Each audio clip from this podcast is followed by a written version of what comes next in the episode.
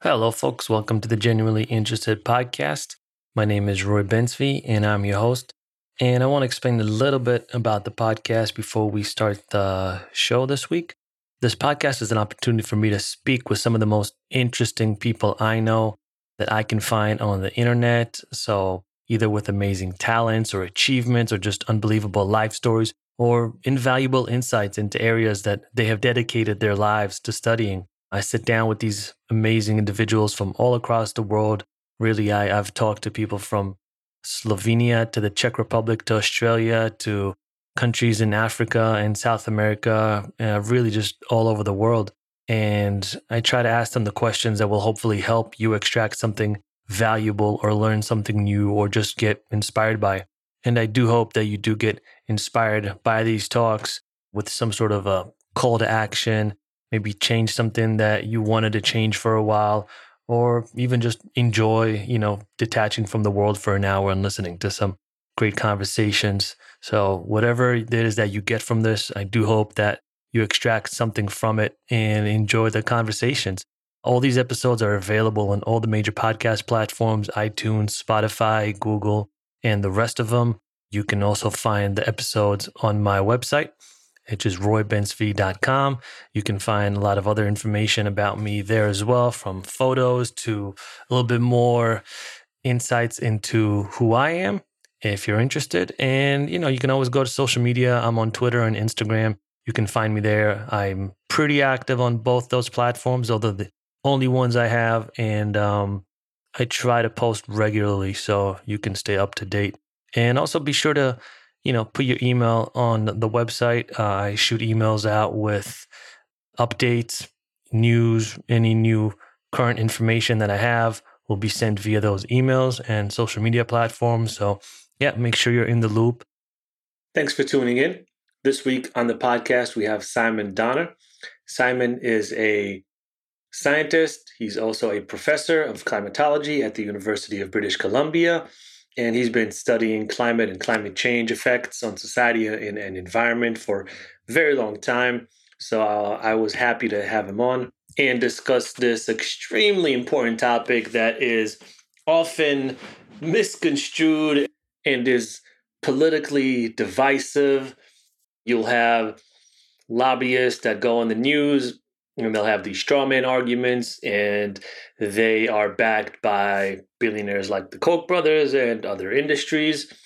And they just put out a lot of misinformation and disinformation, skepticism, climate denial. And it's unfortunate because this is something that we really need to educate people and we really need to put out the correct information. And when there is a hint of skepticism, then people, you know, they think, some people at least, that the science isn't settled, that there's still some sort of a debate going on, and hopefully the next few years they'll figure something out. But the reality is, the science is settled, there's no disagreements. Almost 100% of scientists, climate scientists, fully agree on this, and it's been settled for a long, long time. The only people that are putting out disinformation campaigns are people with either ideological or financial incentives to do so. So I was happy that that uh, sorry Simon accepted my invitation to come on the podcast and really dig deep into the topics. You know, usually I, I like to just talk and, and quote unquote shoot the shit for a little bit, but I just wanted to out the gate just ask so many different questions. And try to get you, the listener, as much information as possible from Simon, who again has been studying this and teaching this for a very long time. And we did, we definitely got into it, you know, from why climate change is such a hot button topic and so it's and it's so political to to the correlation between financial incentives and switching our grid to renewables.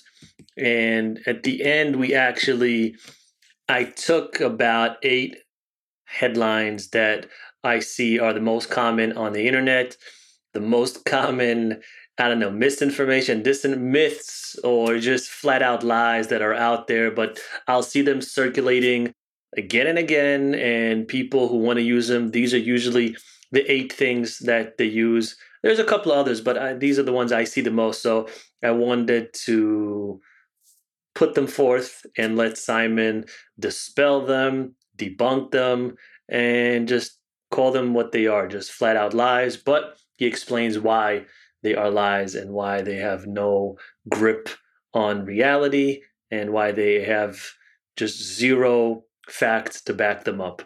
So, if you guys want to learn more about climate change, more about the climate science, this is a awesome episode. I myself learned so much.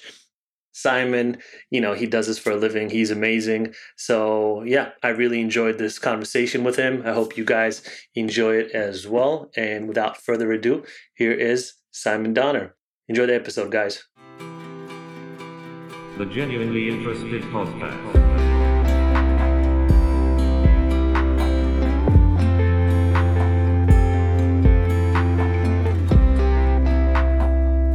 Hey, Simon. How you doing? Good. Thanks for being on the show. I'm uh, really excited. I've been wanting to talk to someone in your field for a very long time. Uh, I think you're the first, pretty sure you're the first climate scientist I've had on. So I'm super excited about this. Thanks for coming on. Well, I mean, I love talking about it, so I'm looking forward to it. Yeah, and it's it's one of those things that I feel like a lot of people have a lot of different opinions on, but not everyone's a climate scientist. So you know, you want to go to the source, and for yeah, I'm just going to go right into it. Usually, you know, I like to talk, but this is just I know we're a little bit short on time, and I have so many questions. So, cli- I feel like climate change and climate science is one of those things where, depending on where you are on the political spectrum, you either believe in it or you don't, right? And this doesn't happen for any other science, right? There's no engineering, biochemistry, medicine. No one's telling their their neurologists, no, that's fake news. That doesn't exist, right? But for some reason, with climate science, it's either it's such a hot button topic that it depends on on where you are on the political spectrum, right or left. It's either the worst, you know, dire catastrophe, you know, the, the catastrophe, or it doesn't exist. It's fake news. Yeah, and well, it's interesting. There's tons of polling data and public opinion research on this, and most the the people who are saying we don't think it's real, uh, it's a pretty small segment of Americans actually, and even smaller segment of Canadians where I am. Um, most Americans are somewhere sort of in the kind of what like the muddled middle. You know, they've heard about it, they believe it, but they're kind of curious, or maybe you're a little bit dubious about some of the claims. Um, and I think the thing that's really hard for people uh, to gather because it's such a politically, you know, economically relevant issue that you know because humans uh, human activities affecting the climate, fossil fuel burnings affecting the climate, what we would need to do about it means a lot of changes in society. That it's just one of these, you know, where science intersects with like public life and public policy um, there's all sorts of incentives for people not to believe it. And it's quite natural that that might happen right? There's all sorts of things. If like you anything in life it can happen to scientists as well. If you are told that something you are doing um, you know that you need to change your behavior. If you're told you need to change that you need to change your behavior whether you individually or like society as a whole if you're told you have to change your behavior um, and doing so goes against some sort of um, you know it's a real challenge to you often what you're going to do rather than say i don't want to change my behavior you're going to say i don't even agree with the reason you're telling me to do it. Yeah. Right? So it's like your parents telling you hey can you you know go take out the garbage? Instead of saying i don't want to take out the garbage you're like why does the garbage need to go out today? And so that's kind of what's happening on climate change is people uh, the the confusion about the science that's out there is is you know a lot of it is driven by people not really not even thinking about the science they're just thinking about what the implications of the science might be in their lives right? Because the science of this i mean it's not like uh, scientists who do climate change work or um, trained by al gore. I mean it's just physics and chemistry. This stuff is in old textbooks. It's not actually that new the core of it. At, at, at what point actually because yeah I, I feel like this is something that a lot of people think is new science. But at what point did scientists start to figure it out? It's not recent. It's been a while, right? Yeah. So, I mean, the thing about science is is that it's like this slow accumulation of knowledge over time. Like each of us are just sort of adding bits of sand to the pile. Yeah. And you know, this sand pile started in the 1800s, basically. And so, oh, like wow. the, the the base, you know, the the basic idea that greenhouse gases warm the climate, the planet would be colder if we didn't have some in the atmosphere.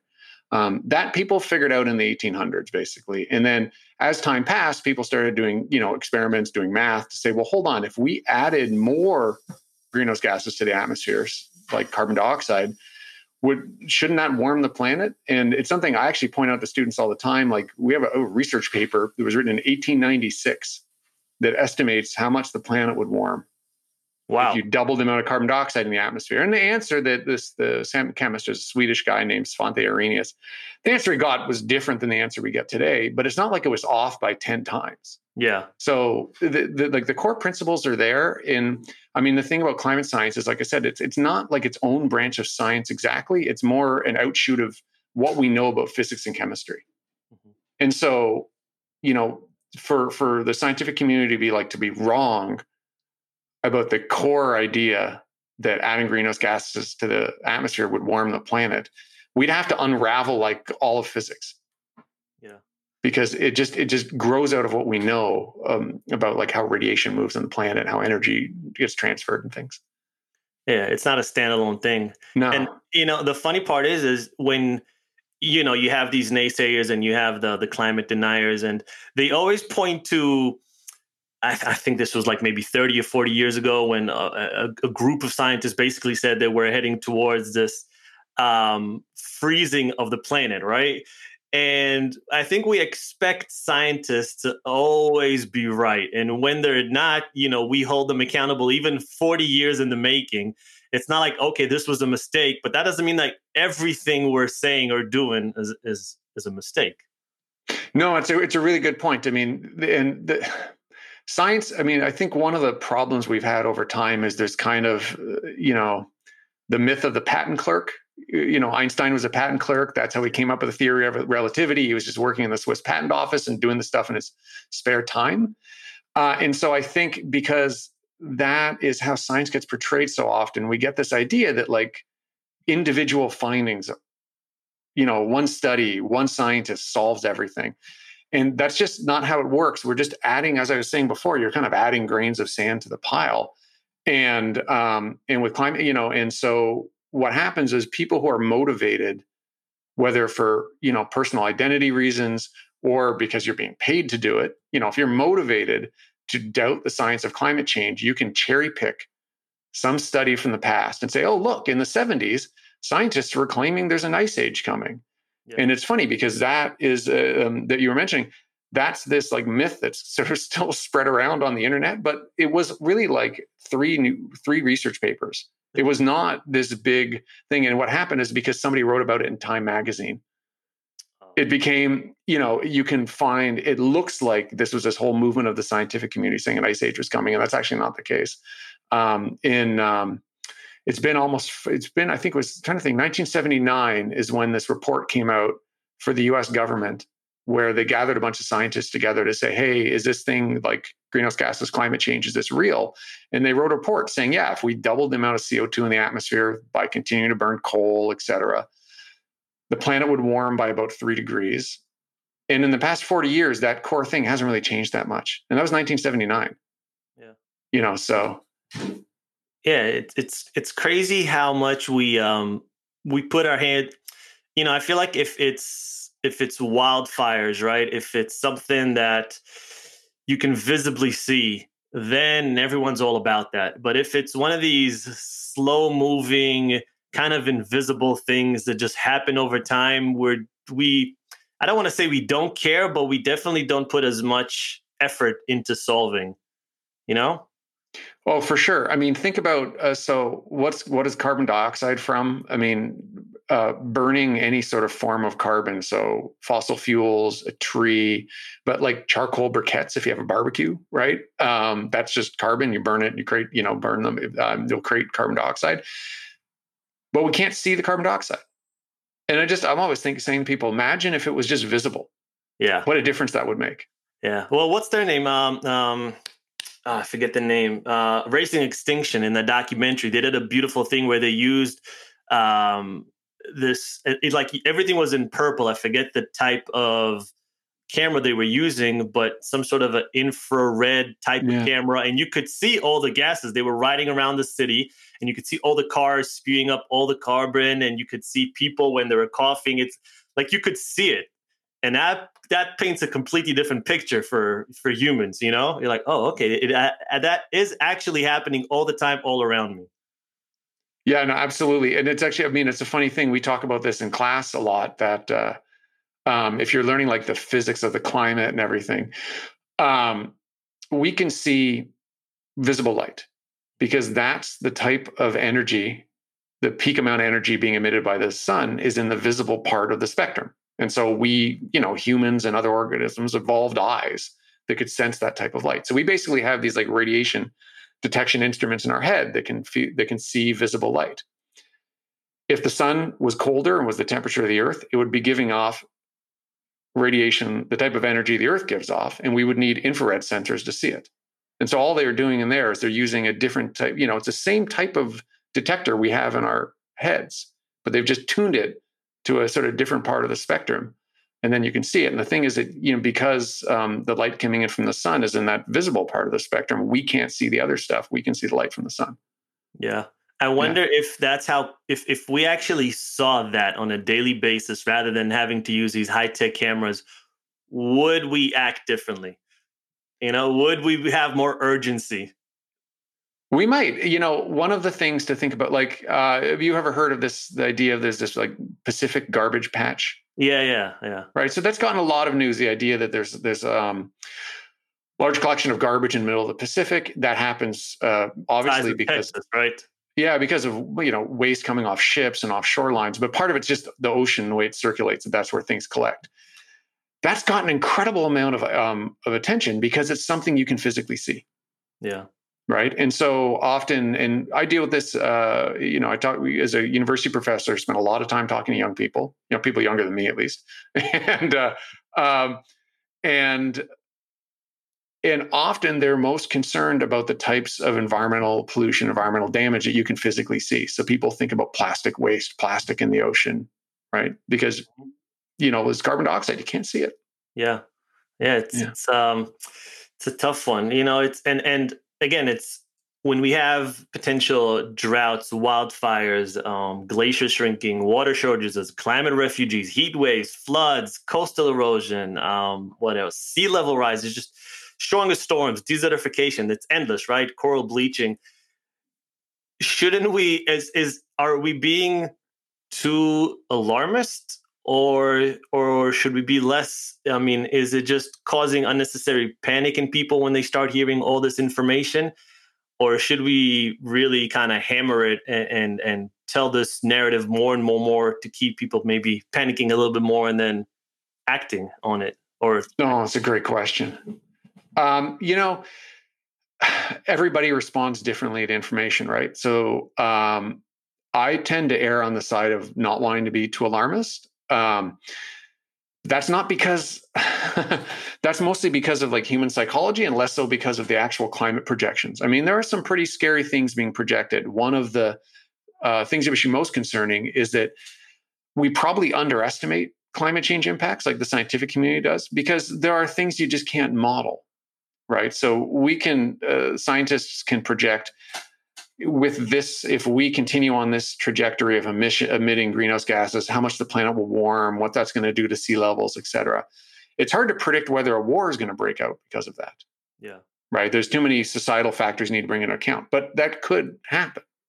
And so, in a way, climate change impacts are probably underestimated. But I do think that the story of climate change is sometimes being told backwards, in which hmm. you know, I if you're a scientist like me, I get asked all the time by the media and everything, hey, what's the world going to look like in 2050? and what they want to hear is you know, sea level rise, like you said, coral bleaching, droughts, wildfires, et cetera. And and I was, you know, I think it's really important to point out what the world could look like if we reduce climate change. And so um, there are some climate impacts that are going to happen no matter what um, because of the emissions we've already put up in the atmosphere and the warming to date. Um, but the other thing is that climate change is giving us this opportunity to realize that there's another way to do all sorts of things in the world to get off fossil fuels, to rely on renewable energy, and how that could make a much more pleasant world. I mean, I was just thinking about the fact that if we all, if um, there was no more coal burning, right, and there was, uh, and we were relying largely on electric vehicles, right. You're in a downtown street in New York City or Vancouver or whatever, you might as well at the corner of major intersections just have patios. Because the street will be quiet, electric cars don't make sound, and there'll be very little air pollution. Hmm. Right? And so that you know that thing you get used to of seeing the dirt on all the canopies you know in front of stores in new york and how it feels kind of gross on your lungs being in the city middle of the day that'll mostly be gone because we'll have removed the sources of it. And that's just because climate change the sources of climate change are also the sources of most of the world's air pollution. And air pollution killed more people in the last century than the world wars combined yeah you know so there's the, all these good that could happen from solving it there's always going to be that one guy like that's not the New York I want to live in. yeah, so I miss the dirt. Yeah, yeah, I miss the dirt, the griminess, the the spitting. It's like no, no, no, dude, go somewhere else. Um, yeah, it's it's it's a you know I always hear one of the arguments is the um, financial incentives, right? Like oh the the Green Deal is going to cost I don't know whatever a trillion dollars. I don't know if I don't know if those numbers are correct, but they, they keep saying a lot of money, but you know, I see a direct correlation between good business practices, meaning green ones, and just as an example, right? Ski resorts. They employ directly and indirectly millions of people worldwide, from hotels to restaurants, ski instructors, um, well, engineers that build it, and many people that work in and around the resorts. And a lot of the smaller resorts, because of climate change, I mean, they're just, it's inevitable. They're going to have to close, they're going to have to shut down and that's more people than coal that's more people that than work in oil that's that's millions and millions of people that are going to lose their jobs and it's i don't know it's one of those things where they don't look at it at the same way as when it's lost in jobs versus an actual physical job right like yo i lost my job at the coal factory they see that as a direct loss but correlation between climate change and then the businesses going out, they don't quantify it the same for some reason. I don't know why. Yeah, I mean, I think especially what you're getting at, it, it really speaks to some of these disconnects that go on with climate change that make it both um, hard for people, uh, a lot of um, people, if you haven't been working on the subject for a while, to sort of accept the the benefits of some of the solutions, but also just hard to implement things is that there's just these crazy disconnects, right? Where um, you know sometimes the the sort like the source of climate change, like the source of greenhouse gas emissions, the countries it's coming from are not necessarily the places that are most impacted. Yeah, that's one of the disconnects. And then there's economic disincentives that, um, you know, switching to renewable energies uh, would the, there's no reason that it should on net cost jobs, but it might move them. Mm-hmm. Right. And so here in Canada, where I live, um, you know, we there's a, a, large oil industry and there's a bit of a natural gas industry, but there the oil industry is largely in one province. Yeah. And so the concern about shifting, you know, away from oil and towards uh, an economy based more on renewable energies, I mean, one of the concerns just simply is um, that the government's, the federal government struggles with is how do we do this when one province, you know, one set of people are going to be maybe hurt by the switch, but other people will benefit yeah. right? And so that disconnect makes it so hard and i think your ski example is a great one. I mean even um, you know we here in Van, uh, just a little bit north of vancouver's whistler blackcomb one of the biggest ski areas in north america. Amazing. So whistler because it's so um, the the base isn't that high up but it's a very they're very 5000 5000 foot top to bottom ski resorts. The top is going to have snow for a long time. Yeah. even in the even in in a bad climate you know even in the sort of worst projections climate trajectory it'll still be snowing at the top. They'll still be able to operate but all the other local ski areas here they're too close to the uh, they're too close to sea level as they you know they're going to struggle. And so there's you know so this sort of unevenness of the winners and losers is i think what makes sort of addressing climate change so hard yeah yeah it's um you know i, I love I'm, I'm a big you know snow guy i love snowboarding i love being out in the mountains, uh, mountaineering, all that type of stuff. But you know, when I try to do, even in the past few years, if I go to, um, you know, just a, a, know, one of the small ones around here in, in, in New England, right? Not the bigger ones in Vermont, but New Jersey, New York, uh, Pennsylvania. Uh, you know, it's they don't have good ski seasons anymore. They don't have a lot of snow. It's a lot of uh, snow making machines. Um, it's less and less people, and it, it you know on the on the on a good day it gets extremely crowded. So you don't even it's not even worth going. And I just feel like, and the ticket sales, you know, obviously going down. Ticket prices are going down because they just they just don't have enough people and they're just ine- it's just inevitable. They're just going to have to close in i don't know 10 20 30 they could do you know summer stuff there obviously which they, they you know they can still keep doing but all their winter activities eventually it just it's not going to be cost efficient. They're just going to have to shut down. Yeah and i think um, i think some of the consolidation in the ski industry Oh yeah, there's a definitely like non-zero role of climate change in that. Vail Resorts from Colorado bought Whistler Blackcomb, yeah. and I don't know if this was announced, but it was kind of clear what was going on. Was it was a good idea to own a ski resort that's uh, got some high elevation terrain in Canada. Yeah, that's yeah. further north, right? Be they're good for business. Offsetting, they're all, yeah, exactly. They're offsetting yeah. their losses in other places. They're just exactly. you know, let's buy up all the big ones, and you know, one will offset the other. Yeah, there's a couple of them. Uh, Aspen, I think, uh, is, is one that keeps buying them, and yeah, there's a few like big ones that just keep buying all the ones across the world now. It's it's a good. I'm sure it's good business for now. I just yeah, I don't know. It's it's one of those. It's not the end of the world if we don't have you know skiing. Obviously, it's it's it's you know it's not on par with food and shelter, but it's one of those things where again it employs millions and millions of people. It's something that millions and millions of people love doing, and it just I get I don't know. It just sucks if if, if that's not the, something that's in the cards for for the future. Well, I'll tell you the um, you know, some of what you're talking about is that, you know, sort of we're moving to this new normal. That's what you hear people say a lot. Yeah. Um, and and really until we as long as we're adding greenhouse gases to the atmosphere, it's going to keep the climate's going to keep warming. And so it's not so much that we're in a new normal, but the normal is constantly changing. And so what you're saying about like the local ski areas in New England, you can't trust whether they're going to be able to open or not, what's going to happen. I mean, this is the that kind of speaks to the ultimate challenge of climate change is that as a result of human activity, the climate's warming faster than any point, you know, in the history of civilization. And I mean like and that mean like humans living in communities basically. Yeah. Yeah. And with that, the real issue isn't just isn't the total amount that the climate's warming it's the speed. Mm-hmm. Because if it took, you know, if the climate was going to warm by two degrees Celsius and it was going to take 20,000 years, we'd be able to, we'd be able to adapt to a lot yeah. of that. Yeah. But it's just happening so fast, we can't adapt. We can't even, like, there's not even a new normal that we can say, okay, this is what it's going to be like now. So let's adapt to that. But the normal's keeping um, changing. And so that you, uh, and I think that's uh, the difficult, you know, long term planning uncertainties to deal with, whether you're a ski area, um, I talk to pension funds a lot, right? Which are one of the areas of, you know, one of the sectors of the economy where people really need to think long term. Yeah. And uh, they take, you know, a lot of pension funds take this really seriously. Yeah, of course. Their uh, yeah. their business is they're going to have a lot of payouts, a lot of payouts. Yeah, well, also just realizing that you know you got people that are 30 years old paying into their pension, expecting to get money in 35 years. Yeah. and it's like, well, hold on a second. Let's how are those investments going to be doing if they're all in oil and gas? Mm-hmm. What are they going to look like in 35 years? And so that's why there's been a lot, a big uh, push for pension funds to think about climate change. You know, this might be a stupid question, although my teacher said there there are no stupid questions. But I say that all the time.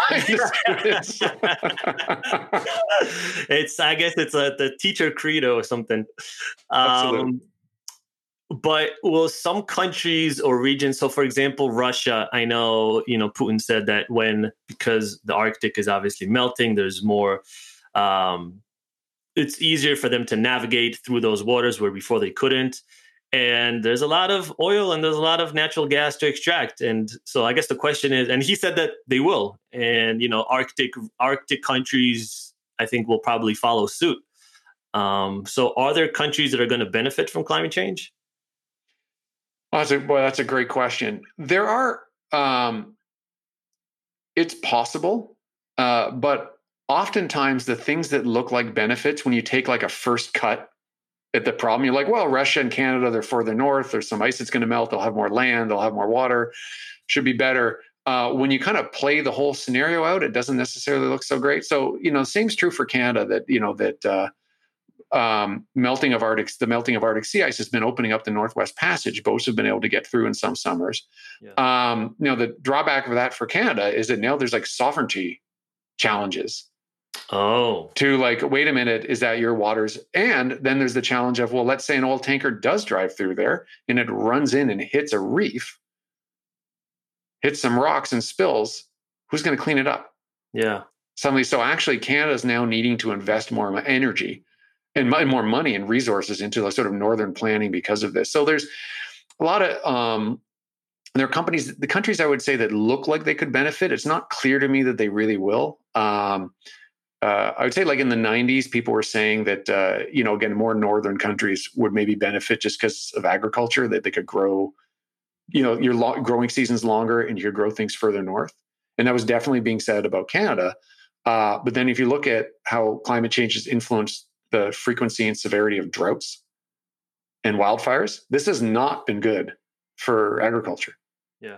Um, so, you know, so there might be some short term benefits, but, uh, you know, with a little bit of warming, but then these feed on effects come. And uh, generally, it just comes back to the thing is that the problem is it's changing faster than we can adapt. And so, even if something looks like it might be good for you, if you're not adapted to it, it's not going to work well. Yeah. And then I guess on the flip side, what would you say are some nations that are going to suffer either first or more than other nations? No, also also a great question. I think it's not just countries; it's also just um, regions. You know, like parts of countries. Um, so the places people usually go to first is to think of small islands um, that are close to the ocean. So I, for a number of years, I've been doing research in uh, a bunch of countries in the Pacific Islands uh, and uh, uh, one called the Marshall Islands and uh, one called the Republic of Kiribati. And those are places that you know cannot withstand much sea level rise. Mm-hmm. Um, even if you can adapt locally, it'll be so prohibitively expensive. Um, that'd be hard to that, you know be hard to do. Uh, but I think we we tend to look at those places uh, first. I think they look good on television. they make good. Uh, they make for good news stories. Beautiful island. Um, but I think the impacts of of sea level rise in obviously in Bangladesh, where there's you know around 100 million people living at pretty close to the sea level, but in all sorts of coastal cities around the world, right? Whether it's Miami, um, New Orleans, um, Bangkok.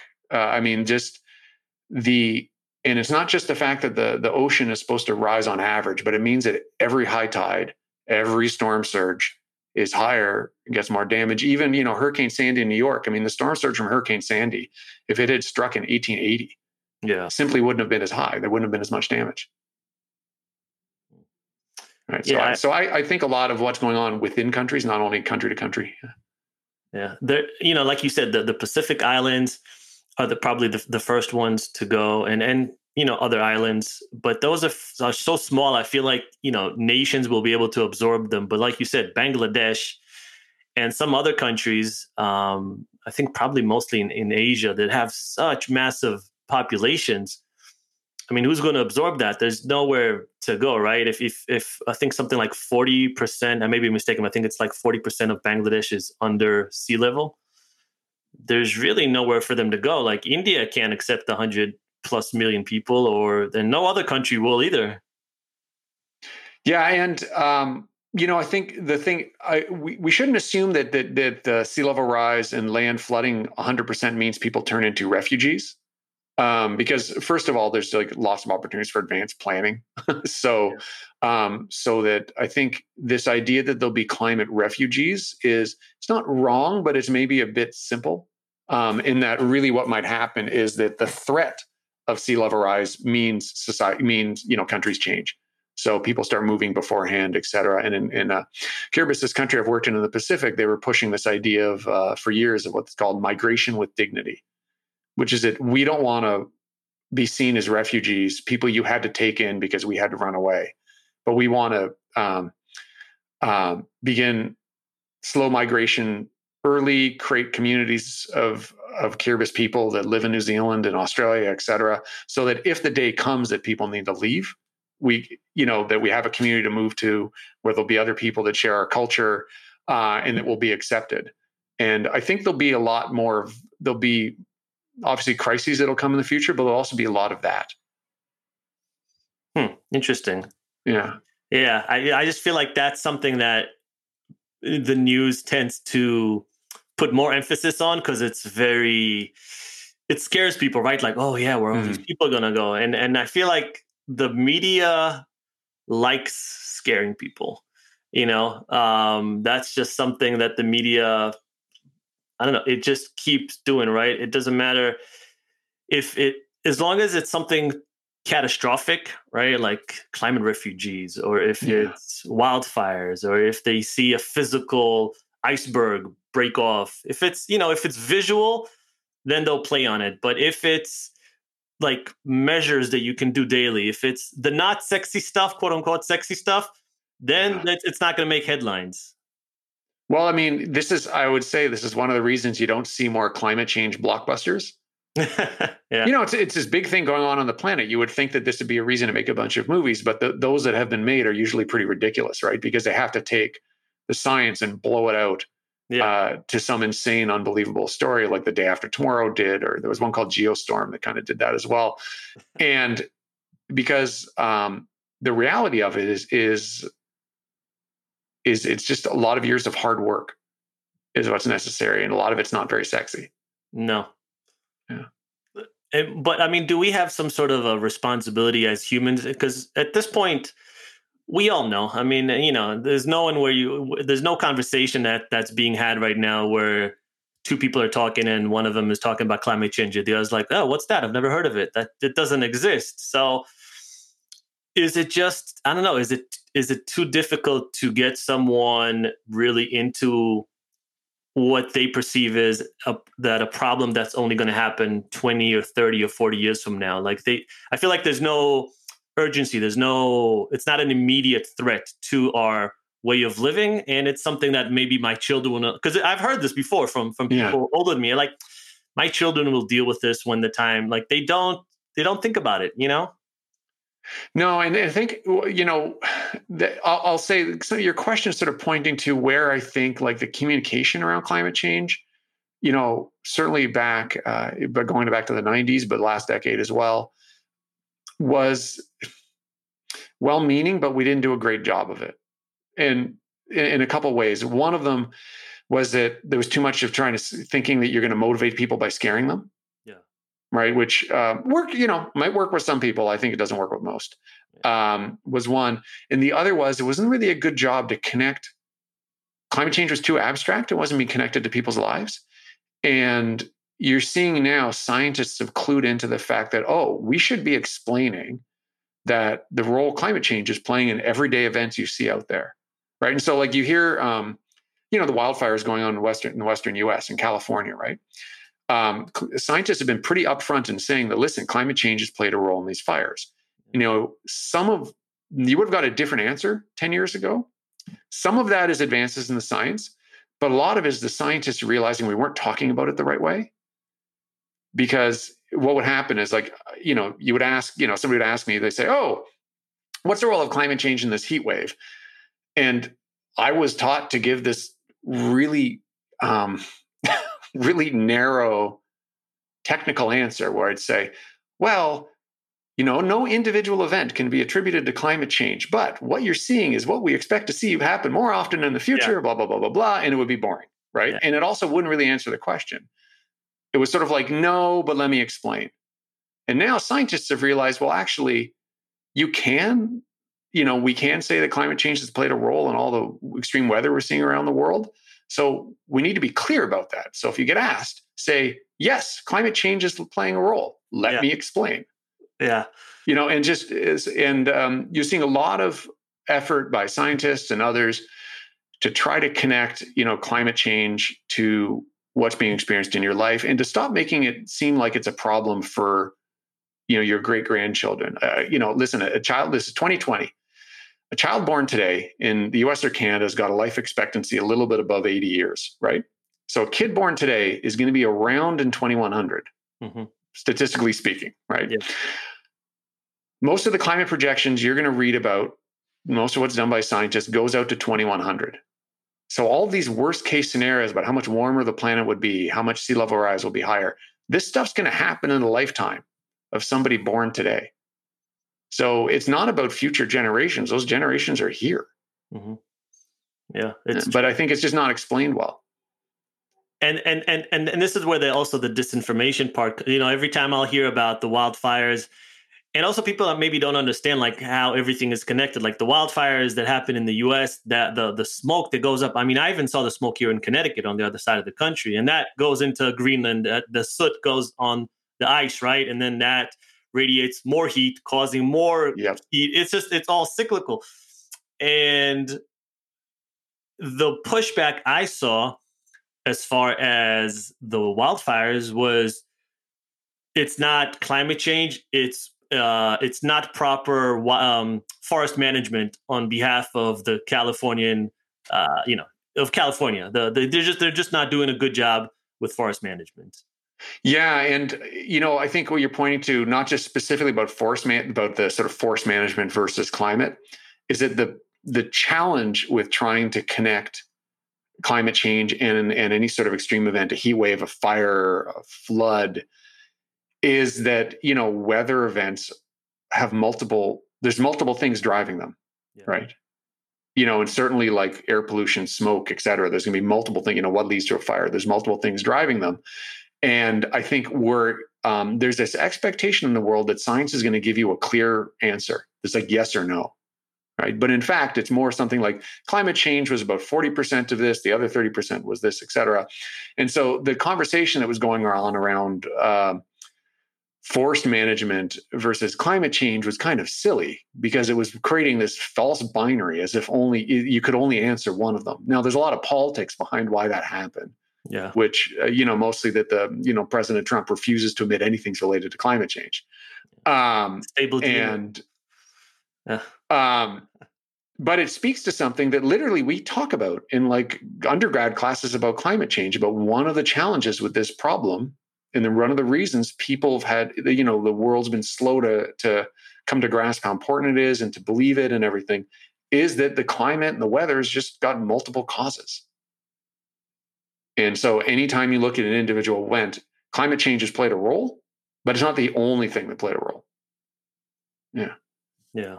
So so i mean simon just give it to us straight. Forget social issues right? What is our trajectory right now? If we keep you know, just so people can get a better understanding. We keep on the trajectory that we're on right now, business as usual. You know, we don't adhere to potentially, I don't know, the, the IPCC and maybe other things that we could be doing to, to, to put more renewable energy out. All this, all the stuff that we know that we should be doing. Business as usual. What's our trajectories, you know, for the next 30 years? So for the next 30 years, um, whatever trajectory we're on, the the picture of the next 30 years won't be that different. But what we choose in the next 30 years in terms of emissions is going to influence what happens after that. Okay. Because a lot of what's to come we've already done. We're looking in the next 30 years, you know, you know, at around another degree of warming. You're going to start seeing things like uh, within the next 30 years, it's likely there'll be a summer. Um, it's possible there'll be a summer where there's no ice in the Arctic. Wow. Or almost none. Um, you know, maybe it won't be completely zero. Um, that's possible, but not for sure. You're looking at a degree of warming, and then all of these impacts you're seeing, like more heat waves, forest fires, etc. That's going to continue in 30 years. Um, those, those will just sort of get more extreme. Um, in 30 years, the sea level rise, sea level could go up by about a foot. That's a lot. Which, yeah, it sounds like a lot. And one of the things that's I'm always trying to tell people this. You know, you think, oh, 30 years, what's the big deal? If you were buying a house today, right? Yeah. Like if you're 40 years old or 35 years old and you're like, we're going to buy our first house, we're going to have it for 30 years. And then when we retire, we'll sell it and we'll downsize, right?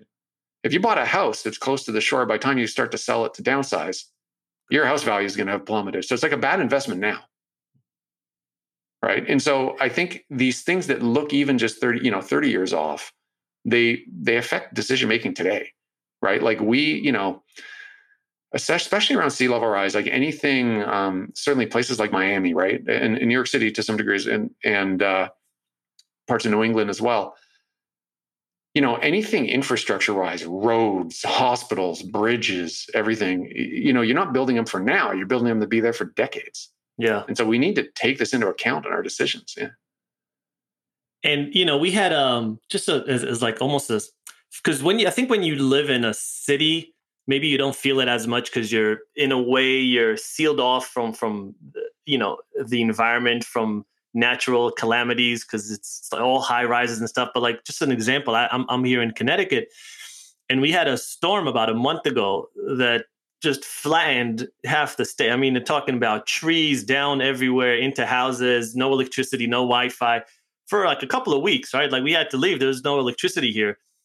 And when you're out here, you realize, oh, okay, like I'm very susceptible to what the elements around me dictate. I'm, you know, I'm not the master of my domain. I, you know, I, if if if there's a massive storm and then all of a sudden there's no electricity, there's no heat, there's no um, AC, there's no, I can't call anyone, there's no um, street lights out. It's pitch black out here, right? There's a lot of animals here. We had a bear in our backyard about a week ago. Wow. So, you know, think about that times, I don't know, 10 times 100 when you have serious things that climate change could accelerate. It's, it, I, I just don't know why it's such an easy one plus one for me. I don't know why it's not for everyone else or for some people at least. Yeah. I mean, what you're speaking, and it sounds like what you're talking about really is this it's this thing that like climate change isn't necessarily like it's not inherently a bad thing the problem is if it's changing faster than we can adapt. Yeah. Right. And so you think, you know, if you're living in a city, you can feel pretty insulated from the ups and downs of the weather and the climate. Right. But not if the weather and climate's shifting and you're having experiences you haven't had before. Right. And, um, you know, one of the, like the climate projections for my hometown of Toronto, right? If we do nothing about uh, um, greenhouse gas emissions. We continue sort of business as usual. Mm-hmm. By the end of the century, the summers in Toronto will be sort of like the summers in Central Florida. Really? Right. Which is just like a shocking change. And I point that out to people all the time. And they're like, wait, how could that be true? I'm like, actually, just look at the climate projections. Yeah. This literally comes straight out of the models. And you just, you know, compare it. And, um, you know, it doesn't matter how insulated your city might feel right now. That's a level of change you need, you would need to be prepared for. Right. And, uh, um, I mean, I think, listen, the, the pandemic has sort of shown us this that if we're not prepared for something, how hard it is can be to adapt quickly. Yeah. Yeah. So, you know, I, I, hear this a lot. I'm, I'm, I'm a little bit in, in, in the venture and um, just wondering, is technology, could technology be enough? Could it save us with potentially um, carbon sequest- uh, uh, sequestering, uh, carbon capturing, refreezing the poles, renew, all that, you know, water desalinations, you know, for places that have droughts. Uh, it seems yeah. like many are banking on technology to solve it, or at least with some of the outcomes for, for climate change. But I mean, is that enough? Is is also and also is it smart kind of playing God like that? well, um, and so you're thinking of like the type of technologies when people are proposing, like, how do we counteract climate change? Like, stop. Correct. Because uh, you know, some people are saying like, you know, what, what we're doing, like, we're not enough. It, it's not enough. Like, people aren't going to stop eating meat. They're not going to stop driving cars. We we should keep using coal, but let's use these technologies to offset offset that. Yeah, so there's, I mean, there's kind of a couple categories of the technologies that get thrown out there. One is the ones where something that tries to pull carbon dioxide out of the air. Mm-hmm. And um, people call it like carbon capture, or a, um, if it comes straight out of the air, direct air capture.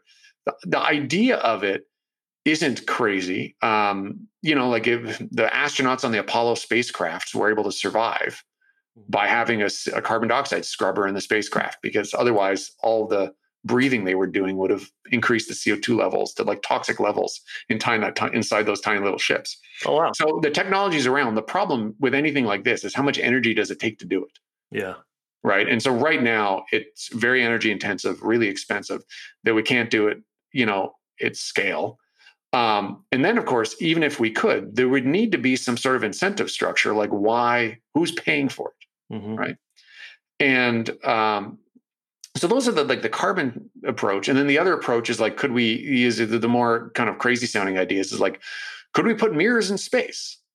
Yeah i've heard that. Um, and um the problem with those kind of like solar geoengineering proposals, let's put uh, pollutants up in the upper atmosphere to block incoming sunlight so that'll counteract global warming, is I mean, the simplest way to think about it is if we as a world can't agree on how to deal with the problem, do you think we're going to be like, you know, international agreements? Do you think we're going to be able to come up with an international agreement to agree on doing something else like this to counteract the first problem? because you know if you decided to block incoming radiation or to um, make the planet more reflective like make it whiter to reflect more incoming light um, it's not directly combating what we're doing with greenhouse gases it's kind of like going at it a different route and so it's going to have all these trickle down effects on the climate around the world like if we put mirrors in space yeah you could cool the planet off a little bit but it wouldn't be even and so some places would now get rainier and some places would get drier. Yeah. I and, like- and like how would the world come to agreement on this? So I think those proposals are good things for scientists to try to work on to understand if they're possible and what it would mean. But I, I just don't see them being realistic. Yeah. Yeah, it also or a good like idea. A lot of times when we when we try to do these things again where we play God, it just it doesn't. The, their side effects are um, unforeseen you know I, I, just i don't know like for example when I, you know i don't know i think it's carbon sequestering where they're putting the carbon back into the ground like right yeah. is you know how much carbon can the ground endure before i don't know there are some uh, you know side effects that happen there as well i don't know could it be maybe killing the roots of trees i have no idea like i'm not a scientist but like could there be something yeah, well, the big yeah, so the big issue, um, this gets raised a lot. Like, there's two ways to think about it. One is the like, let's try to take CO2 straight out of the air, which is really hard to do. Um, the other one is like, oh, if we have a coal burning power plant, let's capture the CO2 before it gets out of the smokestack. Mm-hmm. That's a bit easier because like the air coming out of the smokestack's got such a high concentration of CO2 in it. It's a bit easier for like the chemistry to grab it. Yeah.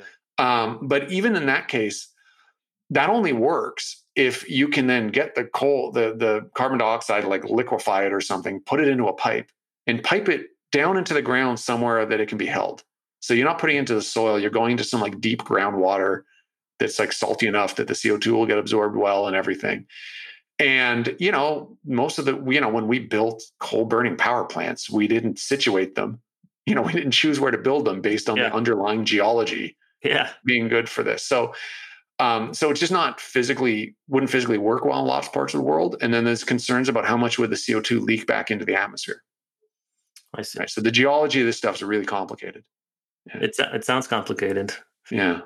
Um, you know, again with with playing God, um, you know, in, in China back in the day, Mao he tried to play God, and the the four um, pest campaign where he killed rats, uh, flies, mosquitoes, and sparrows, and he ended up having a famine that killed tens of millions of people because you know there were no crops. Um, we keep killing our wildlife at alarming rates. Uh, right now, I think 50% of all wildlife in our life in our lifetime has been completely wiped out. I mean, is there going to be a tipping point where we just hit uh, indestru- like just destructive ecological disaster? Uh, well, I mean, you're you're seeing it. You know, wildlife dying out around the world. Climate change is playing a role, but certainly is not the only thing. A lot of that is just us just using up habitat. Yeah. Right. Um, but you are seeing, you know, pretty devastating ecological changes uh, in different parts of the world. We're seeing it uh, with, uh, you know, a little bit with forest die-offs, a little bit in the West because of forest fires and just heat waves. Um, but one of the best examples is in the ocean. Is it really? I mean, the world's coral reefs are a dire threat, uh, you know, dire risk because of climate change. Yeah. Um, at this stage, um, it's unlikely there won't. There's not going to be very many coral reefs that look like they did 50 or 100 years ago left on the planet. Um, it doesn't mean there'll be no corals left uh, in the future, but they will not be the same. And you know that's not just important for for you know in North America. It's mostly about people. You know, corals are something you see on a vacation. Yeah. You know, going snorkeling or diving, but you know, there's there's tens to hundreds of millions of people in the tropics that defend depend on reefs for, you know, for fish, for income, for tourism, et cetera, and um, and also like they physically protect the shoreline. Yeah. So if the reef degrades, you know sea level rise will have a bigger impact on the shoreline. So, um, and so we are seeing those ecological changes happening now. Um, I think that's where the disconnect between those most responsible for climate change and those the most affected you know is most noticeable right? The people being most affected aren't the ones with the sort of the power in the uh, in the world. Yeah. Yeah that's that's one of the things where we we I, I think we we a lot of people because again like most people live in big cities you don't really see animals. Land animals is something you see on a nat geo show or maybe when you i don't know go camping once in a while.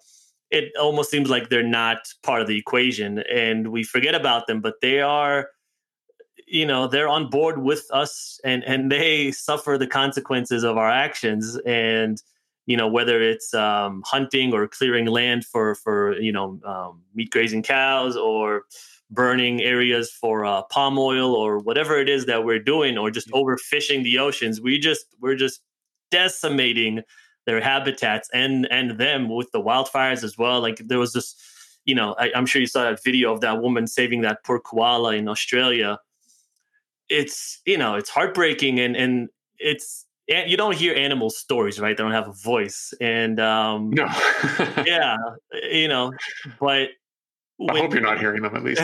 yeah, maybe maybe in our maybe in our nightmares. But when uh, when humans you know suffer, there's usually or not usually, but sometimes at least there's someone to tell their story. Or nowadays with social media, everyone can tell their story. But animals, no one you know unless there's people dedicated to those to their causes, no one's telling their story. Yeah. Oh no, I agree with you. It, it, although I will say that in a funny way, uh, I'm almost a bit glad that we're hearing more stories about people than animals in climate change, because I think again, you know, 20 years ago, uh, climate change sort of uh, it's not just about the environment, right? It's about society, right? It's yeah, it's definitely. really you know if you think about it, it's got more in common with other like societal challenges like poverty than it does with other environmental challenges because it's diffuse there's no individual cause we have to you know take long-term action with policy over time to make a difference there's not like one pipe you can plug or anything and um but but when it first sort of came into the public consciousness it was brought there by environmental groups and environmental activists who were well meaning right uh, but that meant the focus so often was on polar bears mm-hmm. right and you know as, as, as a canadian it's you know i um, we, you know, I hope that polar bears are able to survive, but I'm also more concerned about the Inuit people who live in the Arctic. Yeah. And so I think we've been kind of slow. It's happening more now to come around to to realizing that climate change, the effects of climate change um, on people weren't being we weren't paying enough attention to what it was going to mean for society. It was because it just got slotted into this category that it's like an environmental issue, and I really don't think it is. It's really just about legacy.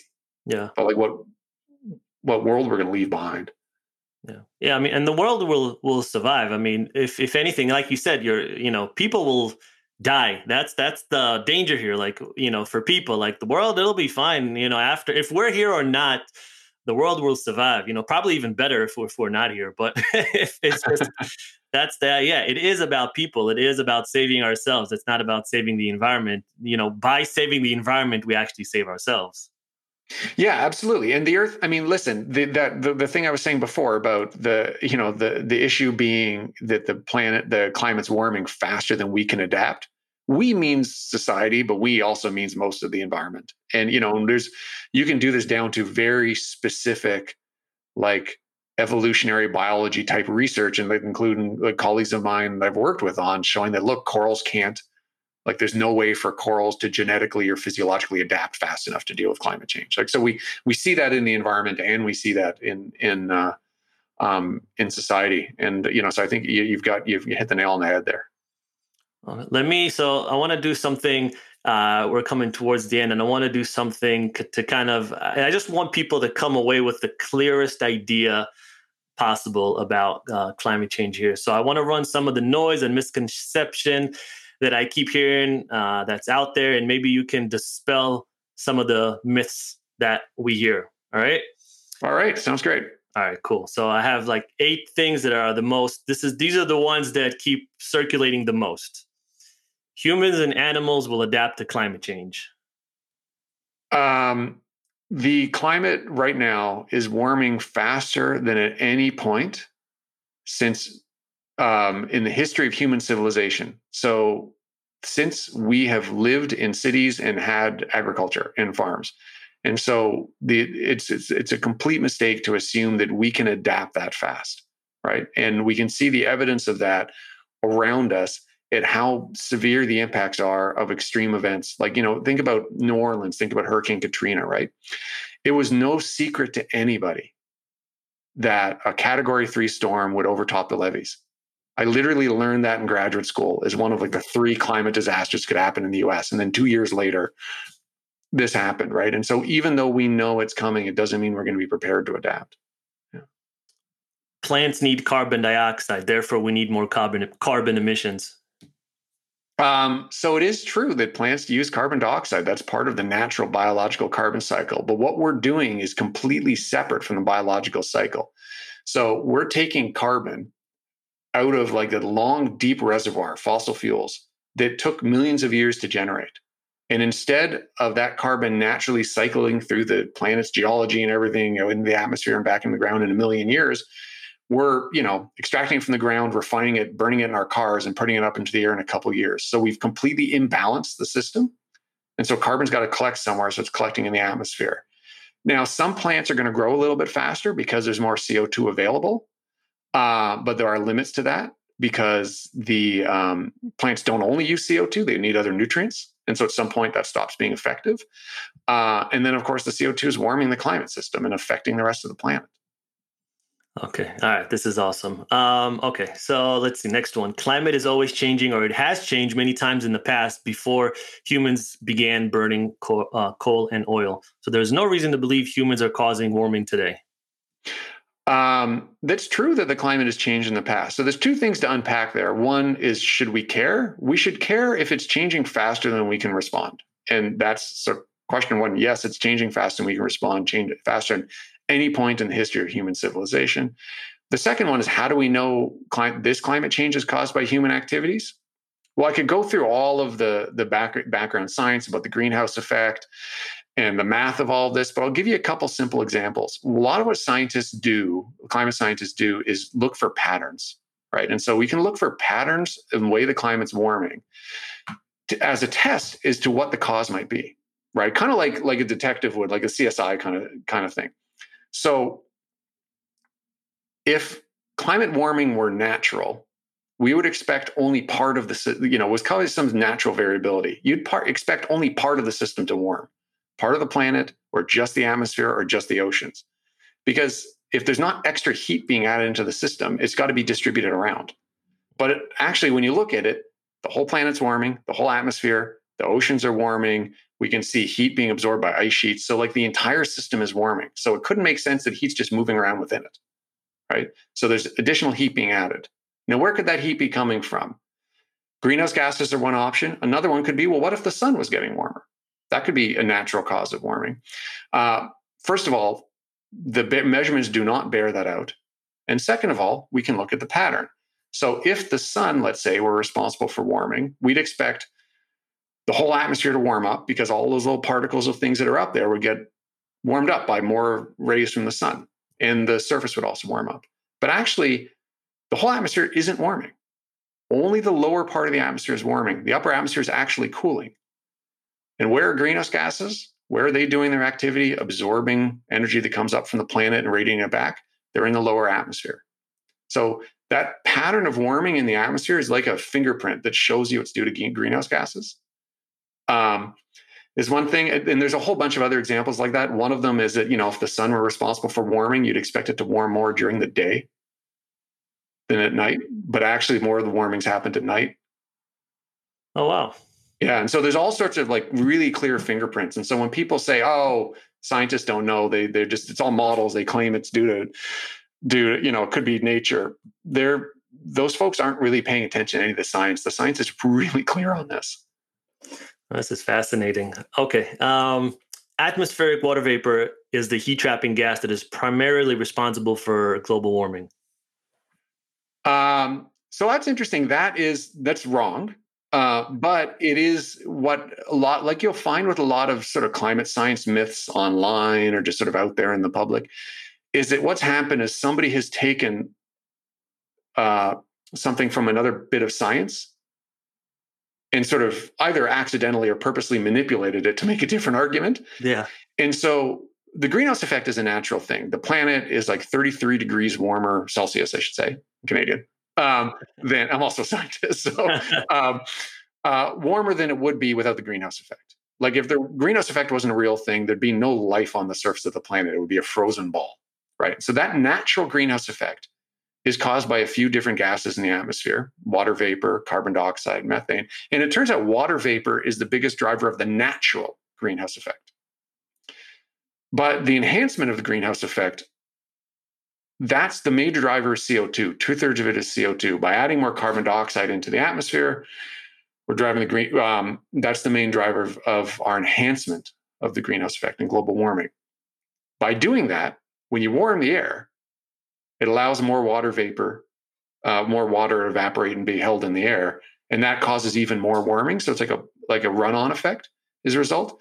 Um, just in the like to think about is you know on a cold day the air is never very moist. Right? The air can't hold much water, and so by we're having CO two warming the planet, and because the CO two warms the planet, more water vapor is getting up into the planet, into the atmosphere, warming the planet even more. But CO two is the driver. Okay. There is no scientific consensus on the existence or causes of, glo- of global climate change. Um, that's just, I mean, that's just absolutely wrong. Uh, there's been a scientific consensus on uh, carbon dioxide and greenhouse gas emissions from fossil fuels driving climate change since the 70s. Um, and uh, there have been multiple studies eh, where scientists around the world have been polled on this and given their responses. And they all come with the same result that it's like between 97 and 100% of scientists who actually work on the subject not anybody with a scientific degree people who work on the subject yeah and what's important about saying that there's been a number of studies is that replication is really the key to science the more and more you know you um, a scientist puts out a study and then somebody else tries to challenge it and so people like I don't believe that there's a consensus. I'm going to go assess it myself. They keep getting the same result because scientists do agree on this. And the thing to point out is that we have, you know, this uh, um, the Intergovernmental Panel on Climate Change, which was created in the 80s um, by the United Nations at the behest of the Reagan administration, who wanted to make sure this was being properly assessed by the world scientists. And so each, it's not a, perm- a fixed group of people it's every time there's a report being drawn, it takes about two years to work on one of the reports. Scientists are appointed by governments around the world. They work on these reports, assessing what's known. They don't do anything original, they just assess what's out there, like what's published. And then the world scientists can all comment on it and they have to respond to all those comments. So it's an exhaustive two year process to put out these reports. And those, you know, show this incredibly clear consensus. And it's a different set of authors each time. So I don't know how else to, to, put it across, but these claims that there's not a consensus in the community, it's just they're just not true. And and whoever wants to, there's a brilliant documentary, Merchants of Doubt.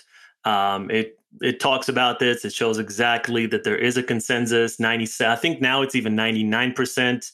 So watch that documentary. It, it goes into detail. Um, all right, two last ones. Uh, the temperature record is rigged or unreliable. Um, well, first of all, it's not rigged and it's not unreliable. So, so I think that that that claim is thinking of like temperature records from like weather stations, right? Yeah.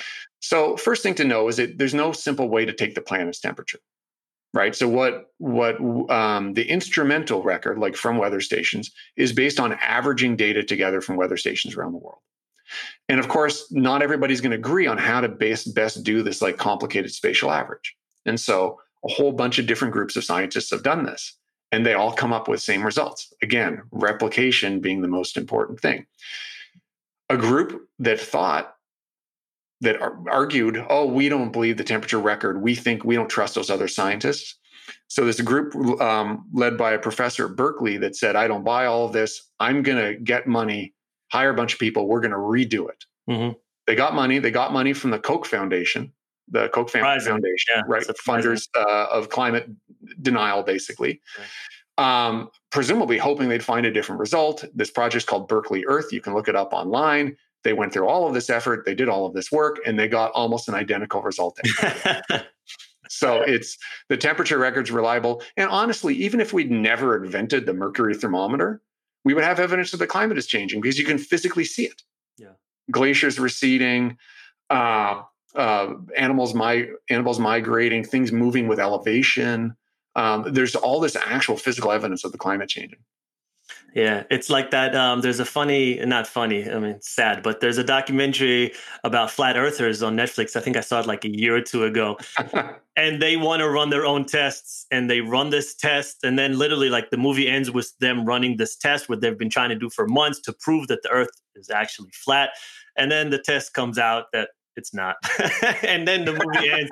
And but literally, like you see the guy, he's looking through this pinhole and he's like, oh shit. like you realize that he's a dummy. well, but you know what though? I'll say, okay, they probably should have accepted the earth was not flat. Yes. but there's nothing wrong with skepticism. Right? Like scientists are taught to be skeptics. I mean, I'm taught to be a skeptic. So if I see a new piece of research comes out, I'm like, all right, I want to test that myself mm-hmm. to see whether if you change one of their assumptions, do you get a different result? Yeah. Right. And the key thing I'm pointing out isn't that there was one scientist that found, oh, the temperatures have been increasing since the industrial revolution. It's that every time scientists try to redo the analysis they get the same result. Mm-hmm. that's what really matters. Yeah.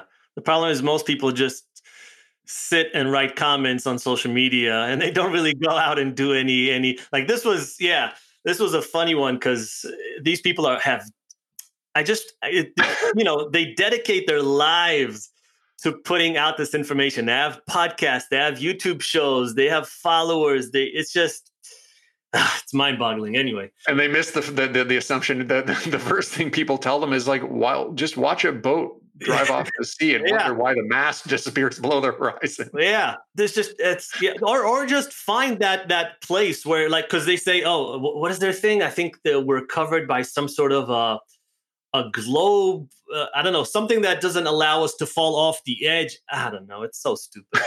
Never mind.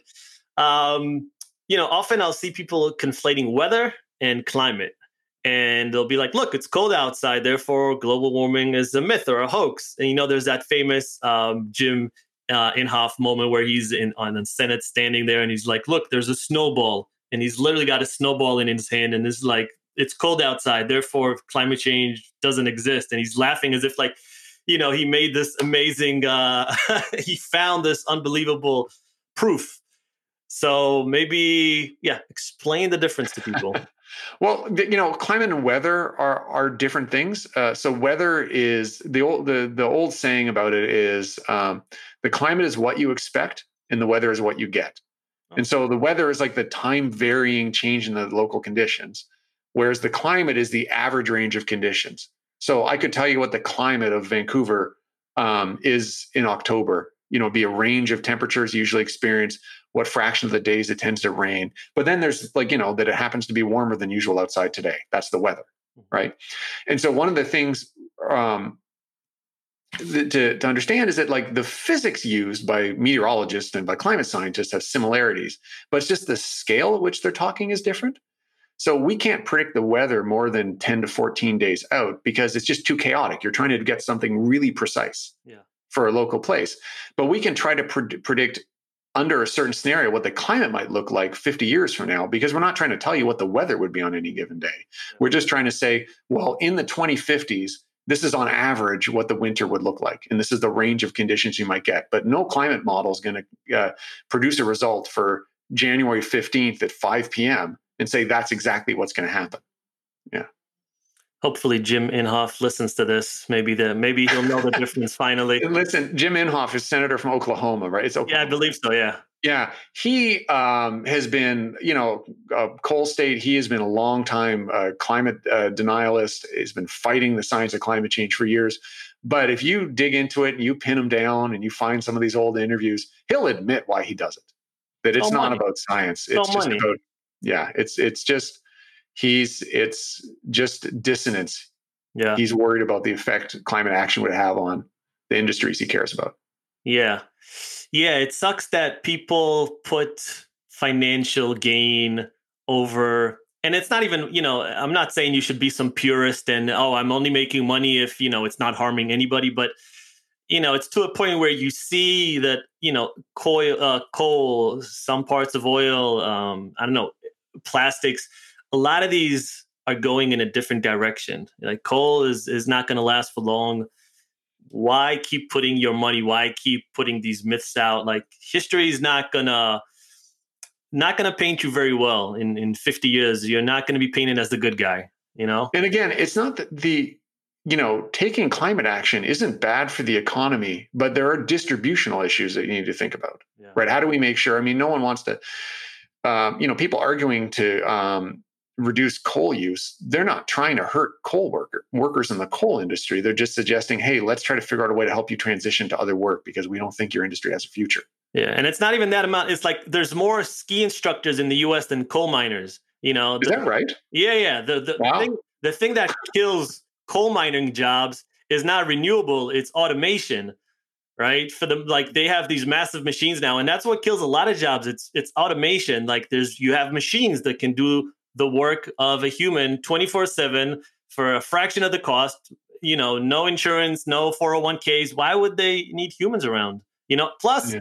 like why would you want to be underground getting black lung? Like th- there's just nothing good about that like nothing you know i don't no, know there's healthier work for sure yeah you know out in the sunshine perhaps is a little bit better um Simon, I want to thank you so much for educating us today. It's been, I had a lot of fun in, in this conversation. I really enjoyed it. Yeah, thanks for the conversation. This was great. Yeah. Um, where can uh, people find you on, on social media?